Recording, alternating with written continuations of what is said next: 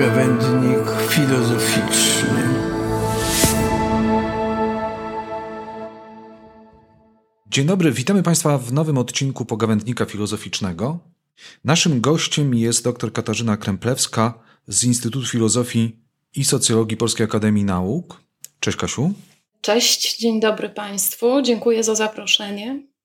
A bohaterem naszego spotkania jest filozof, chyba trochę mało w Polsce znany, Jorge, czy w wersji anglojęzycznej George, po polsku Jerzy Santayana. Myśliciel, który wydaje się być mało znany, wydaje się być też takim filozofem, który jest trochę osobny. Pani doktor jest autorką książki Life as Insinuation, George Santayana's Hermeneutics of Finite Life and Human Self, wydanej w Nowym Jorku w dwa tysiące dziewiętnastym roku, oraz szeregu artykułów. Kasiu, jak sądzisz, to jest myśliciel amerykański czy europejski? Oto korzenie hiszpańskie, paszport hiszpański w kieszeni, część życia w Stanach, część życia jednak we Włoszech. No właśnie, do której tradycji on należy? Adamie, dziękuję przede wszystkim za wprowadzenie, a skoro już poruszyłeś temat tej takiej wielonarodowości Santayany, to ja powiedziałabym, że jest to myśliciel prawdziwie międzynarodowy, zresztą on chyba sam takim się czuł. Jak już wspomniałeś, miał hiszpańskie korzenie. Ponad cztery dekady życia spędził jednakowoż w Stanach Zjednoczonych, konkretnie w Nowej Anglii, ale później już jako dojrzały człowiek zdecydował się opuścić Amerykę, wrócić do Europy i, i spędził ostatnie lata życia w Rzymie. Także zarówno jego nietypowy życiorys, jak i jego bardzo eklektyczna filozofia, nie wpisująca się jednak w żaden z nurtów typowych dla Ameryki owego czasu. No i jak również jego tożsamość, tak już dosyć świadomie kreowana na kosmopolityczną, no świadczyłyby o tym, że, że właśnie był to myśliciel, którego nie sposób przyporządkować do do jakiegoś jednego kręgu kulturowego. Czasami mówi się nawet w badaniach o czymś takim jak in-betweenness Santayany, czyli takie bycie pomiędzy. Można powiedzieć nawet, że na, podczas kiedy na początku to było nieświadome, tutaj pewną rolę odegrał los, tak później Santayana już y, świadomie wykorzystywał tą swoją taką międzykulturowość, międzynarodowość. W zasadzie ja powiedziałabym, że stało się to y, atutem y, jego jako filozofa, jako intelektualisty, bo, bo, bo nie był tylko filozofem. A moglibyśmy troszeczkę dokładniej umieścić go w tradycji filozoficznej, dlatego że rzecz jest o tyle ciekawa, właśnie odnoszę się do tego, co powiedziałaś, tej międzynarodowości Santayany, bo z jednej strony pamiętam, że o nim wspomina w esejach o radykalnym empiryzmie James, który był nauczycielem Santayany. Z drugiej strony ty, badając Santayanę, odnosisz się do tradycji europejskiej, to znaczy odnosisz się do Heideggera, do Paula Ricoeura, do Henri Bergsona. A więc zupełnie, zupełnie, zupełnie inna tradycja. Mi zupełnie też, z racji być może lektur wcześniejszych, przyszedł do głowy Cazirer. Rzecz jasna, to jest neokantyzm, to nie Santayana, ale potem może się wytłumaczy z tego powodu. To gdzie on jest? Na styku jakich tradycji? No tutaj dotknąłeś bardzo żywego problemu w badaniach, bo na ten temat trwa dyskusja od wielu lat i obawiam się, Adamie, że nie mogę satysfakcjonująco jednoznacznie odpowiedzieć na, na twoje pytanie. Wydaje mi się, że wręcz nie sposób jest umieścić Santayany w, w ramach, w obrębie jednej konkretnej tradycji. Możemy mówić o eklektyzmie i, jakie, i ewentualnie tam wskazać na kilka najważniejszych tradycji. Jedna z nich to by była to tradycja klasycznej filozofii greckiej, do której Santayana jak najbardziej się przyznawał. Także mo- można by na niego patrzeć jako właśnie na, na takiego nowoczesnego kontynuatora tejże tradycji. Po drugie, na pewno odnajdujemy punkty wspólne z pragmatyzmem amerykańskim, ale jest też wiele, wiele cech, takich cech jego filozofii, które zdecydowanie odróżniają go od tej tradycji.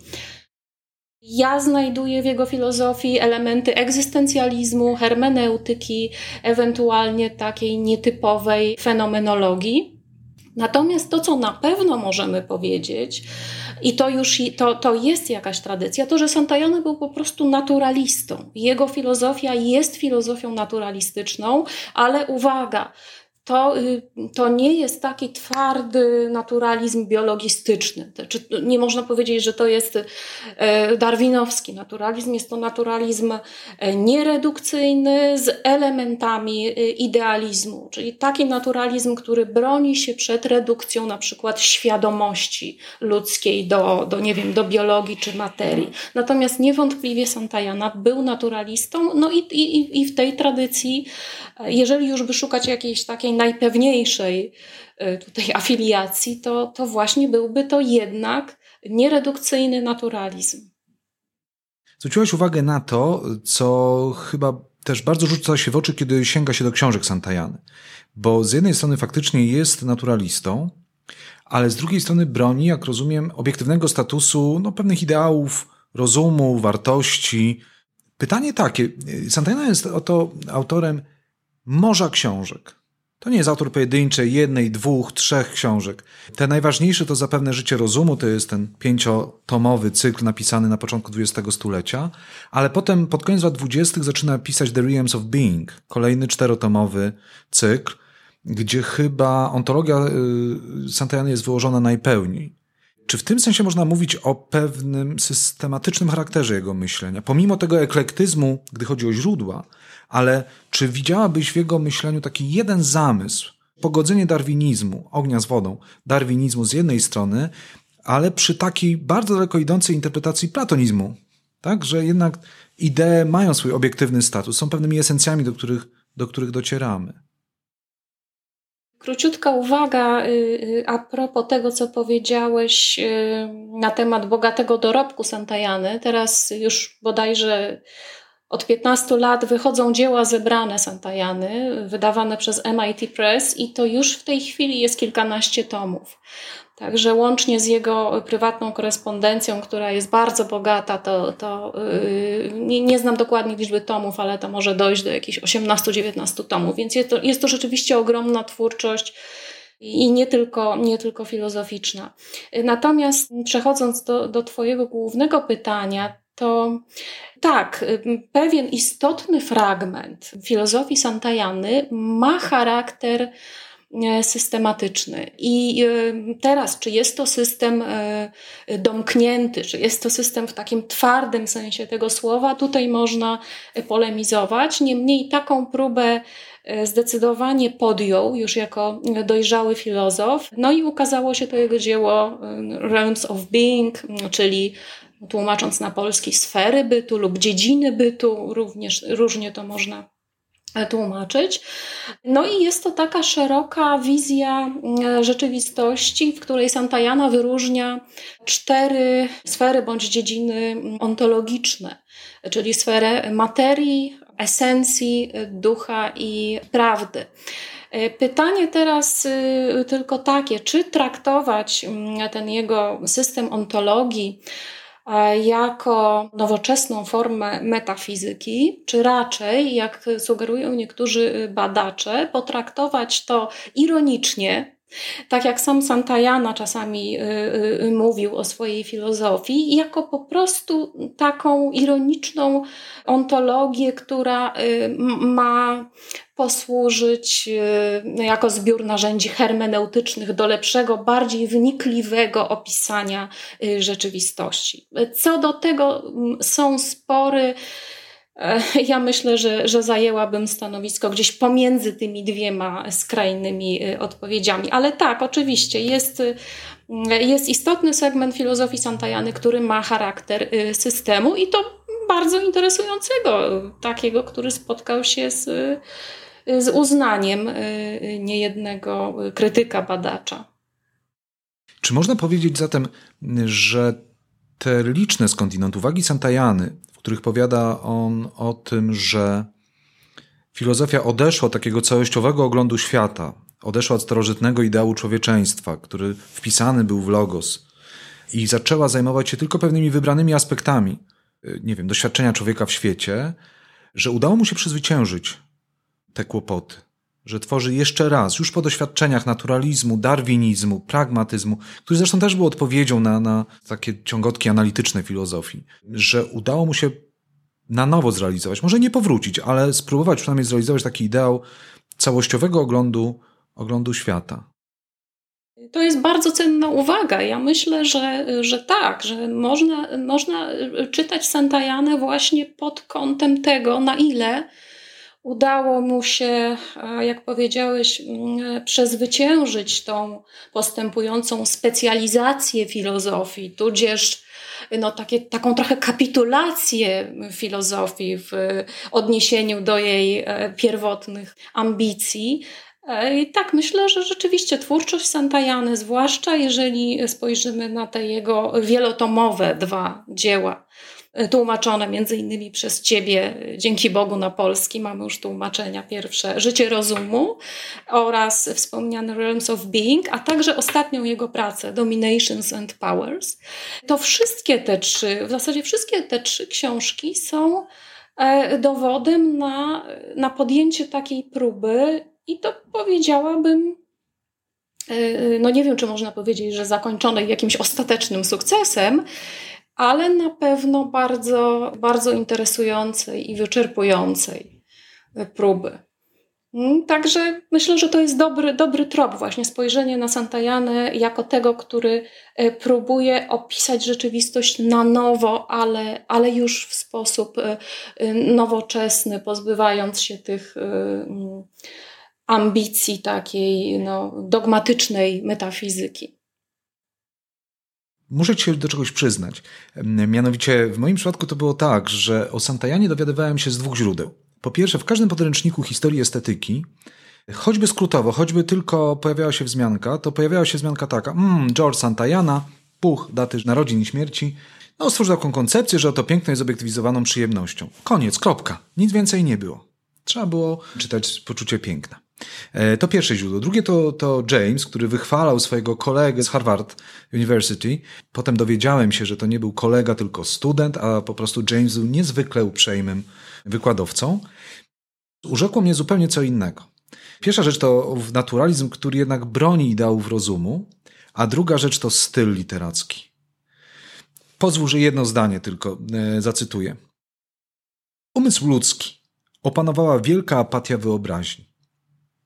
Połowa uczonego świata zabawia się łataniem przestarzałej zbroi niczym Don Kichot, drutujący swój hełm, obwieszczając po serii katastrof, że wreszcie jest ona hartowna i niezniszczalna. Druga połowa, naturaliści, którzy studiowali psychologię i ewolucję, spoglądają na życie z zewnątrz, a działania natury każą im zapomnieć, do czego ono w ogóle służy. Santayany się świetnie czyta. Masz też takie wrażenie? Jak najbardziej i przy tej okazji mogę się zwierzyć. Moje zainteresowanie Santayaną z kolei zaczęło się wcale nie od lektury jego dzieł filozoficznych, ale od lektury autobiografii trzytomowej oraz powieści, która w swoim czasie była bestsellerem na tak zwanych listach New Yorkera bodajże. To były lata trzydzieste ubiegłego wieku. Także i moja przygoda z Santayaną zaczęła się właśnie od tej literackiej części jego dorobku. Nawet nieprzychylni mu krytycy przyznają, że Santayana był jednym z najpiękniej piszących w języku angielskim filozofów, także to w zasadzie nie ulega dyskusji. A co więcej, Santayana jest filozofem o niezwykłym poczuciu humoru. I ty jako tłumacz też myślę, że doświadczyłeś tego. To jest, to, to tak, myślę, że ze, ze wszystkich filozofów, z jakimi kiedykolwiek miałam okazję obcować, to najlepszy, najlepszy humor odnajdujemy właśnie u Santayany i z tego, co wiem, ma się ukazać niedługo książka autorstwa Lidii Amir na temat filozofii humoru. Jednym z jej protagonistów będzie właśnie Santayana. Także zostało to, zostało to dostrzeżone i jest doceniane. Poza tym Santayana napisał też sztukę, o Lucyferze. Teraz nie potrafię przytoczyć w całości tytułu, ale, ale tam właśnie pojawia się postać Lucyfera, pisał wiersze. Był wszechstronnie uzdolnionym człowiekiem, również artystycznie. Także zdecydowanie ten jego piękny styl i humor zjednały sobie niejednego, niejednego czytelnika. Prawdę mówiąc, zdarzało mi się głośno śmiać tłumacząc Santayanę. Mm-hmm. Dlatego, że on ma niebywały dar takiego szybkiego podsumowania, zawiłych dosyć jednak kwestii tak. filozoficznych, bardzo trafną metaforą. Przy... Sięgnę po jeszcze jedną, którą przygotowałem przed naszym spotkaniem. Oto pisze on bodajże w Sceptycyzmie i wierze zwierzęcej. Skepticism and animal faith. Wróć. Believe chyba jest, tak? W tytule. Nie, faith. Faith, faith. Okay. Animal faith. Okay. Pisze on mianowicie w swojej książce Sceptycyzm i wiara zwierzęca rzecz następującą. Moim staraniem jest myśleć dokładnie w takich kategoriach, jakie są mi dane. Uwolnić swój umysł z czczych frazesów i wyzwolić go z uścisków sztucznych tradycji. Ale nie proszę nikogo, aby myślał moimi kategoriami, jeśli woli inne. Pozwólmy mu oczyścić lepiej, jeśli potrafi, okna swej duszy, aby różnorodność i piękno perspektywy mogły rozciągnąć się przed nim jeszcze jaśniej. Dla czytelnika od razu Leibniz, monady bez okien i... szereg odniesień, słychać tam troszeczkę tego Jamesa z pluralizmem yy, poglądów. No tak, a yy, rozmawiamy o tej książce Ostatni Purytanin, tak? Z trzydziestego piątego roku, wspominałeś? No, z trzydziestego trzeciego bodajże. Jak sądzisz, czy Santayana może być dobrym filozofem do tego, żeby rozpocząć swoją przygodę z filozofią? Bo on rezygnuje z drobiazgowych analiz pojęciowych. Bardziej rekonstruuje pewne toki myślenia, idee, nie pisze tysięcy przypisów. Po prostu jest to wartki literacki strumień myślenia filozoficznego. Można po niego tak sięgnąć bez, bez przygotowania? To zależy, po co sięgamy właśnie. Wydaje mi się, że po jego mniej filozoficzne dzieła jak najbardziej może sięgnąć każdy wykształcony humanista. Natomiast jeżeli chodzi o rozpoczynanie swojej przygody z filozofią, no to być może rzeczywiście Santayana nie jest tutaj najlepszym punktem odniesienia. Właśnie ze względu na to, że jest to filozofia, jak sądzę, wymagająca już pewnych dobrych podstaw, a także pewnego dystansu do, do rzeczywistości. Zresztą ten jego styl, ta jego bogata metafora, poczucie humoru sprawiają, że Santayana jest też doskonałym krytykiem kultury. W moim odczuciu to jest, to jest ta dziedzina, w której jego metoda filozoficzna sprawdza się bodaj najlepiej i szerzej. Nie tylko krytyk kultury, ale krytyk społeczeństwa, polityki i tak dalej. Także kultury w najszerszym sensie. Także zależy, zależy po co sięgamy i, i w jakim celu. Każdy humanista czy, czy każdy wykształcony człowiek w zasadzie może sięgać po po Santayanę. Natomiast, no, ponieważ pytałeś o początek przygody filozoficznej, to tutaj miałabym pewne wątpliwości. Czy, czy właśnie w sensie filozoficznym nie jest tak, że najbardziej skorzysta z niego jednak już dojrzały, no nieco dojrzały i wyrobiony filozof?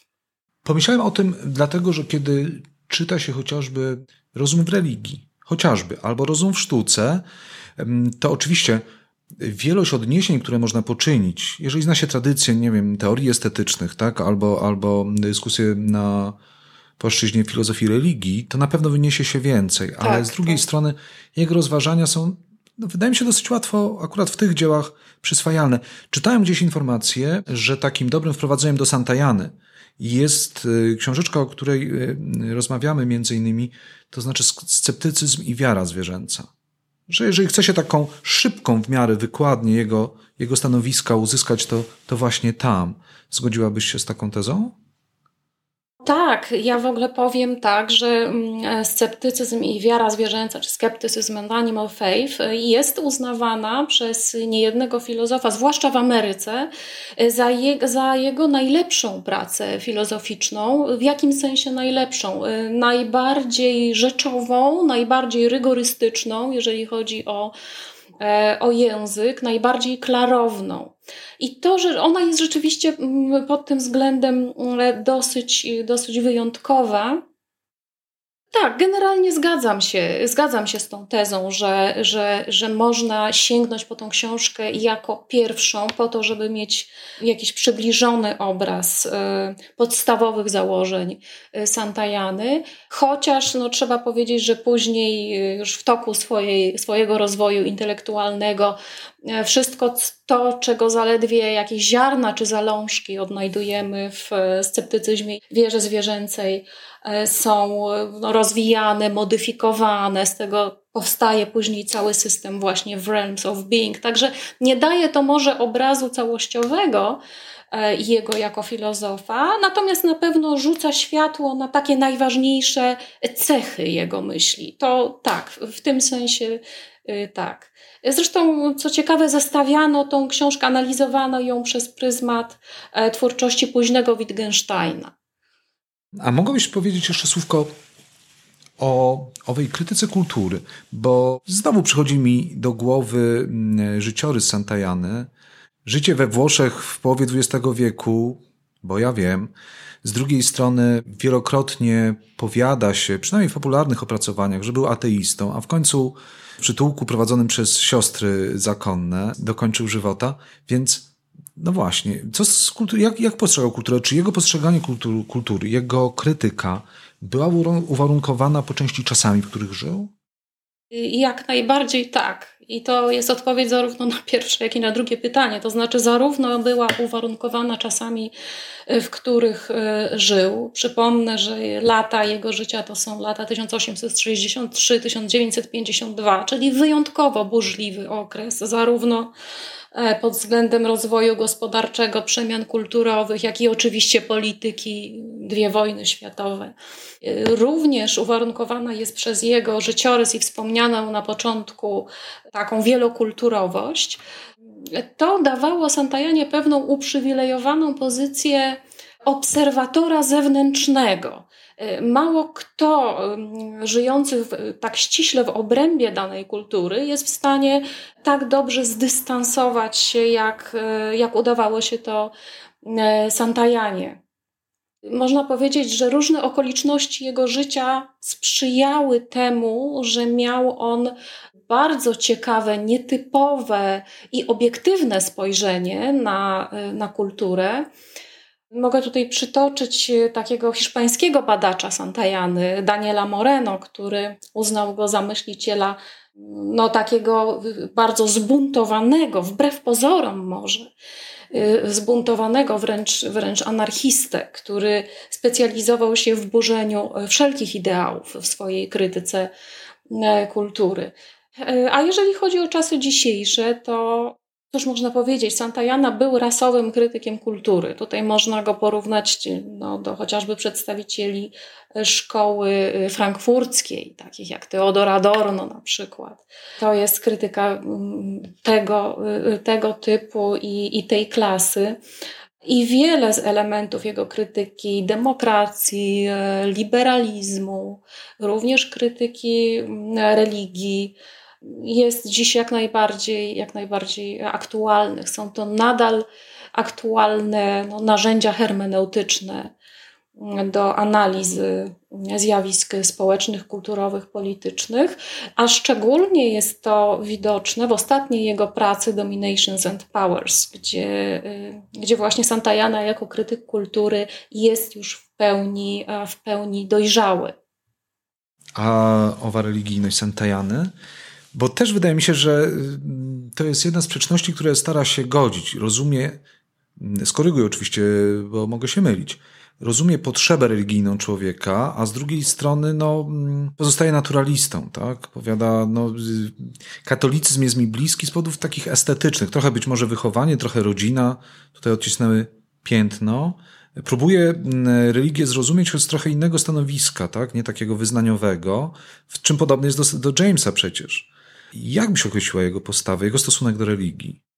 Temat jest dosyć kontrowersyjny. Ale pokrótce, tak, Santayana był ateistą, był zadeklarowanym ateistą, natomiast można powiedzieć, że był paradoksalnie najbardziej religijnym z ateistów. Także Santayana nie był ateistą, który kiedykolwiek głosiłby jakąś programową sekularyzację. Nic z tych rzeczy. Był ateistą, który jednocześnie starał się zrozumieć religię, doceniał jej znaczenie antropologiczne, chociaż można tutaj powiedzieć z drugiej strony, że był nieco cyniczny, skoro wyobrażał sobie na przykład społeczeństwa jeszcze religijne, ale już niewierzące. Tak? No jest tutaj coś, coś kontrowersyjnego, co może wzbudzać nasz sprzeciw, taka ambiwalencja. To jest zresztą cecha w ogóle filozofii Santayany. Pewna ambiwalencja, można nawet powiedzieć, że programowa. Także tutaj też on nie jest jednoznaczny, ale z całą pewnością je, jego stosunek do religii jest ostrożny, jest subtelny. On stara się religię zrozumieć w różnych jej aspektach, ale szczególnie interesuje go właśnie ten aspekt estetyczny, jak powiedziałeś, kulturotwórczy, kulturotwórczy i Rola, rola antropologiczna. To na koniec mam jedną prośbę. Gdybyś mogła powiedzieć naszym słuchaczom, dlaczego warto czytać Santayanę? Mimo, mimo wszystko mało znanego w Polsce filozofa. Tak, mimo wszystko. To w takiej jednej pigułce. Jeden z najwybitniejszych badaczy filozofii Santayany, John Lux, zapytał kiedyś, i to było pytanie retoryczne, czy w dzisiejszych czasach możemy sobie w ogóle pozwolić na nieczytanie takich, takich twórców jak Santayana. Myślę, że dużo w tej wypowiedzi się zawiera.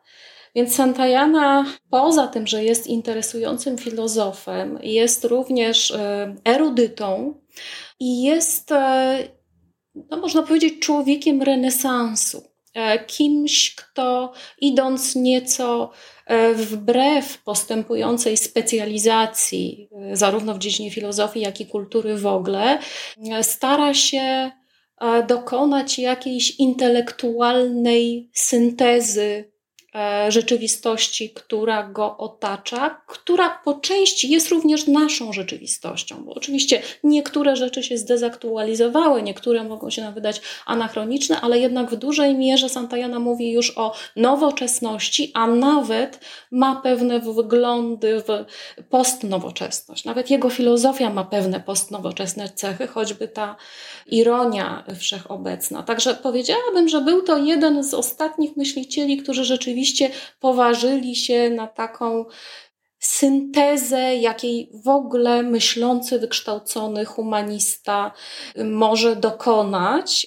Jest to oczywiście synteza pogłębiona filozoficznie zdecydowanie. To jest jedna z nielicznych takich prób w dwudziestym wieku, choć oczywiście nie jedyna, ale myślę, że Santayana jest jedną z najciekawszych osób, które taką próbę podjęły. Także no, korzyść z kontaktu z Santayaną może być naprawdę, naprawdę wielowymiarowa. Możemy go potraktować jako takiego właśnie ostatniego wielkiego humanistę. To wielka frajda czytać Santayanę. Niezwykle lekkie pióro. Ja się szczerze mówiąc nie dziwię, że funkcjonują w takim powszechnym obiegu aforyzmy, które, których był autorem, jak ten, że nieznajomość historii zmusza nas do jej powtórzenia, albo że jedynie umarli widzieli koniec wojny. To są niezwykle nośne hasła, tylko że całe książki Santayany są pełne takich skrótowych, błyszczących perełek. Ja ze swojej strony zachęcam do czytania Santayany, bo to jest niezwykła przyjemność właśnie erudycyjna. Ten, kto zna trochę historii filozofii, rozpozna tam mnóstwo motywów dawnych, natomiast myśl jest oryginalna i świetnie podana, jak mało kto. Naprawdę potrafił to zrobić. Myślę, że bardzo dobrze to podsumowałeś, tym bardziej, że na szczęście już w Polsce za Twoją zasługą mamy dostępne tłumaczenia Santayany.